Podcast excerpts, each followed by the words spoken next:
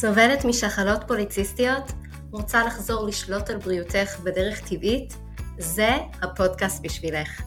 מחזור לא סדיר, כאבים, דימומים כבדים, רגישות לאינסולין, אתגרי פוריות, הפלות, סיעור יתר, השמנה בטנית ואקנה הם חלק מהתסמינים שאת יכולה לחוות עם שחלות פוליציסטיות. וזה לא צריך להיות כך. כאן בפודקאסט אנחנו נדבר על המניעים השונים שהביאו אותך לשחלות פוליציסטיות, נבין על מה זה יושב ומה אפשר לעשות כדי להבריא באופן טבעי. בנוסף, נלמד כלים של שינוי תפיסתי, כדי שכל התהליך יהיה מהנה, איך לעשות שינוי שבאמת יישאר כדרך חיים, ואיך לגרום לשינוי להיות פשוט עם החיים המטורפים שלנו. אני מירי להב, מטפלת טבעית עם התמחות בשחלות פוליציסטיות, ואני נרגשת לתת לך את הכלים לצאת לדרך למסע מופלא מהנה, טעים ושמח של ריפוי. מוכנה? בואי נצא לדרך.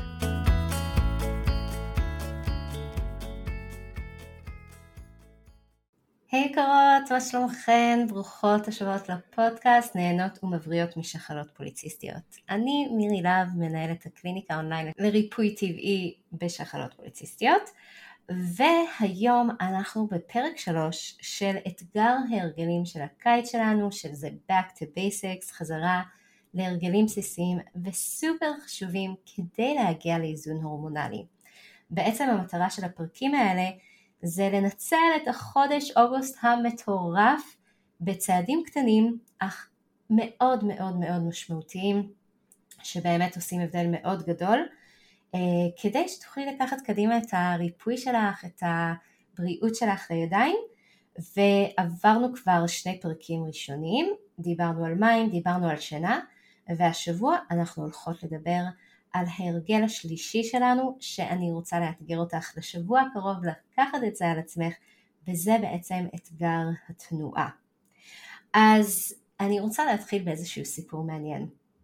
לפני כמה שנים, בשיא הקורונה, אני טסתי לסבתא שלי שהייתה בניו יורק אז, להיות איתה לאורך כל החודש של החגים, זה היה יותר מחודש שביליתי רק אני וסבתא שלי, שזה היה מהמם וסיפור לזמן אחר, אבל בשבוע האחרון יצאתי מהבידוד שהייתי איתה ביחד לכל החודש, והלכתי לדוד שלי כדי שאני אוכל לעשות קצת קניות, מתנות לילדים וכולי, אה, וכשהייתי אצל דוד שלי, ראיתי אה, משהו ממש מעניין, שגם הדודים שלי, זאת אומרת דוד ודודה, וגם הבני דודים שלי, כל יום עשו משהו של תנועה, הזיזו את הגוף שלהם בכל דרך.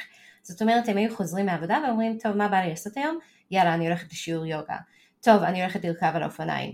אה, נראה לי אני אלך לשיעור הזה בזומבה. וזה היה פשוט מטורף לראות את תרבות הפעילות גופנית שהיה להם. זאת אומרת זה לא היה אישו של האם בא לי לעשות פעילות גופנית או אני ממש חייבת לעשות, זה היה פשוט ככה זה היה החיים שלהם, הם כל יום מצאו איך להזיז את הגוף שלהם. ואני ממש לקחתי את זה ללב כי אני בדיפולט שלי כזאת שמעדיפה לשבת על הספה עם ספר טוב, להתקרבל שם, תעזבו אותי, לא מזיזה את הגוף בכלל. אני בטוחה שכולם פה יודעות כמה חשוב זה באמת להזיז את הגוף, ובעיקר כשיש לנו שחלות פוליציסטיות יש שני דברים עיקריים שזה חשוב. דבר ראשון, ה-blood circulation, שזה בעצם להזיז את הדם בגוף שלנו, להתניע את הדם, שהוא יגיע לכל האיברים, זה בעצם ההורמונים שלנו מעבירים מסרים דרך זה, וזה מאוד חשוב לאיזון הורמונלי, להזיז את הגוף שלנו, וזה גם מאוד מאוד משפיע על יצירת אה, חומרים שעוזרים לנו עם מצב הרוח שלנו. אוקיי? מעבר לזה כמובן יש לזה השלכות בריאותיות על בריאות הלב ובריאות הריאות ובעצם זה חלק אינטגרלי מלייפסטייל ואורח חיים בריאים. ואני יודעת כמה זה יכול להיות קשוח וקשה ואנחנו בכלל לא שם וזה בעצם האתגר שלנו השבוע, איך לעשות משהו קטן אה, בעניין הזה של התנועה כדי באמת לעשות הבדל גדול, אוקיי? אז אני מאוד ממליצה קודם כל למצוא את הדברים שאת אוהבת לעשות בעול, בעולם הזה של תנועה שלא חסר דברים, אוקיי? למצוא את מה שאת אוהבת ואני יכולה לספר לכם שלפני כמה שנים הגיע לפה איזשהו שיעור אירובי ואמרתי טוב אני חייבת לעשות פעילות גופנית אני אלך לשיעור הזה והיה לי לא כיף לא היה לי כיף אני שונאת שיעורי אירובי, ואני זוכרת שאמרתי בפעם השנייה, טוב, אני אלך, אין לי ברירה, אני חייבת לעשות את זה, ופשוט זה היה סבל, וכמובן שלא הצלחתי להתניע את עצמי ללכת יותר מפעמיים, שזה היה בעיניי פלאי שבכלל הלכתי בפעם השנייה, כי זה פשוט לא נהניתי מזה, ולכן זה כל כך חשוב למצוא את מה שאת אוהבת. ועוד דוגמה לזה שפעם עשיתי פילאטיס כשגרתי באזור אחר בארץ, שנהניתי מכל רגע, זה היה שיעור שרק חיכיתי לו והיה לי כיף. ואז כשהגעתי לאיפה שאני גרה עכשיו, היה איזשהו שיעור פילאטיס שהלכתי אליו, אה, וזה היה זוועה, זה היה סיוט, זה היה כאבי תופת, זה היה לא מותאם לרמה שהייתי בו בכלל, ואמרתי טוב אבל זה פילאטיס אני חייבת. וניסיתי שוב פעם ואמרתי זהו. כאילו לא, לא הצלחתי להתמיד לא חזרתי לזה. והבנתי שזה לא רק עניין של למצוא את מה שאני אוהבת זה גם למצוא את השיעור הספציפי שהוא טוב לי וכיף לי ולכן אני מאוד רוצה לעודד אותך שתמשיכי לחפש עד שאת מוצאת את מה שאת אוהבת. עכשיו אני מצאתי את זה בכמה דרכים. קודם כל אני מתה על יוגה. בהתחלה ניסיתי את זה במקום אחר אגב ולא היה לי טוב ומצאתי יוגה נשית שהיא מותאמת בדיוק לזה שיש לי פציעה בגב ואני הולכת כבר שנים, יש לי את השעה הקבועה בשבוע שאין עם מי לדבר, אני ביוגה שלי, אה, התאהבתי בזה, אני מרגישה סוג של התעלות, הגוף שלי כל כך שמח אחרי שאני עושה את היוגה אה, וזה משהו שאני אפילו לא צריכה לחשוב אם בא לי ללכת ליוגה היום, לא בא לי, זה ברור, כאילו זה פשוט לא דבר שאני אוותר עליו בחיים, אוקיי? כי אני נהנית מכל רגע. יש עוד משהו שלאחרונה אני מצאתי שאני אוהבת וזה בעצם אימון של כל מה שקשור למשקולות. זה עושה לי טוב, אני מרגישה טוב עם זה, אני גם מצאתי אה, מורה שממש טוב לי שם וזה משהו שאני לא צריכה לשכנע אותי האם אני אלך היום, לא אלך היום, זה קבוע, זה בלו"ז שלי, אני הולכת, נהנית, כיף לי. עוד כמה דברים שאפשר לחשוב עליהם אה, זה לעשות פעילות גופנית בבית בפשטות, זאת אומרת זה יכול להיות מסיבת ריקודים, הילדים שלי מתים על זה, הם שמים מוזיקה בקולי קולות ואנחנו מתחילים לרקוד ולהשתגע ואם עושים את זה כזה יום קבוע של מסיבת ריקודים בבית אז הנה יש לך את הפעילות גופנית שלך. עוד משהו שאני אוהבת לעשות וזה אני עושה ממש באופן יומיומי זה הליכה זוגית. אנחנו תמיד עושים סיבוב ביישוב וכל ערב מסכמים יחד את היום שלנו אה, ולפעמים אני עושה את הסיבוב הזה עם המתבגרים שלי וזה נותן לי גם זמן איכות איתם. אבל מה שבפועל אני מציעה מכל הדברים האלה זה לנסות להגיע למצב של לפחות 20 דקות ביום את בתנועה, ממש להזיז את הגוף שלך. עכשיו את לא צריכה להתחיל ב-20 דקות, אפשר להתחיל בחמש דקות האלה, אוקיי? ויש לי נשים שאני אומרת להם, תצאי להליכה חמש דקות. ואז הן אומרות לי מירי בואי, זה לא באמת יהיה חמש דקות, כי אם אני יוצאת לחמש דקות ויעברו החמש דקות אני אגיד טוב אני כבר בחוץ אז אני אעשה עוד חמש דקות, עוד עשרים דקות ואז ביום למחרת כשאני אגיד יאללה אני יוצאת לחמש דקות שלי אני אדע שזה לא באמת חמש דקות ואין לי באמת יותר זמן לחמש דקות אז אני לא אעשה את זה. מבינות מה אני אומרת? ולכן אני רוצה להמליץ שאם אתם אה, מחליטות על חמש דקות שתעשו חמש דקות בלבד ולא יותר מזה. כי ברגע שתעשו את זה למשך שבוע, אפילו חודש, אתם יכולות להגיע למצב של זהו, זה משהו שאתם עושות, זה, זה סוג של ייהרג ואל יעבור, אתם בחיים לא תפסידו את זה, ואז מפה אתם יכולות להגיד, רגע, האם אני מסוגלת לקחת את זה הלאה לעשר דקות. ורק עשר דקות, לא עשרים דקות, רק העשר דקות האלה. וכשתהיי בטוחה שזה יהיה רק עשר דקות, אז תוכלי גם לקחת את הצעד הבא הזה, בלי להרגיש שאת קופצת יותר מדי, ובלי שזה יפגע לך בלוז הקבוע שלך. אז אה, זה משהו שאני מאוד ממליצה לעשות. ולסיום, אה, אני אתן לכם איזשהו סיפור להשראה. אז שמעתי לפני כמה שנים, אני לא זוכרת איפה, על איזשהו רקדנית בלט מאוד מפורסמת בניו יורק, רקדנית בבלט ניו יורק המהמם, ושאמרו לה, הייתה כבר בת 70 ועדיין רוקדת, ושאלו אותה, מה הסוד שלך להצלחה?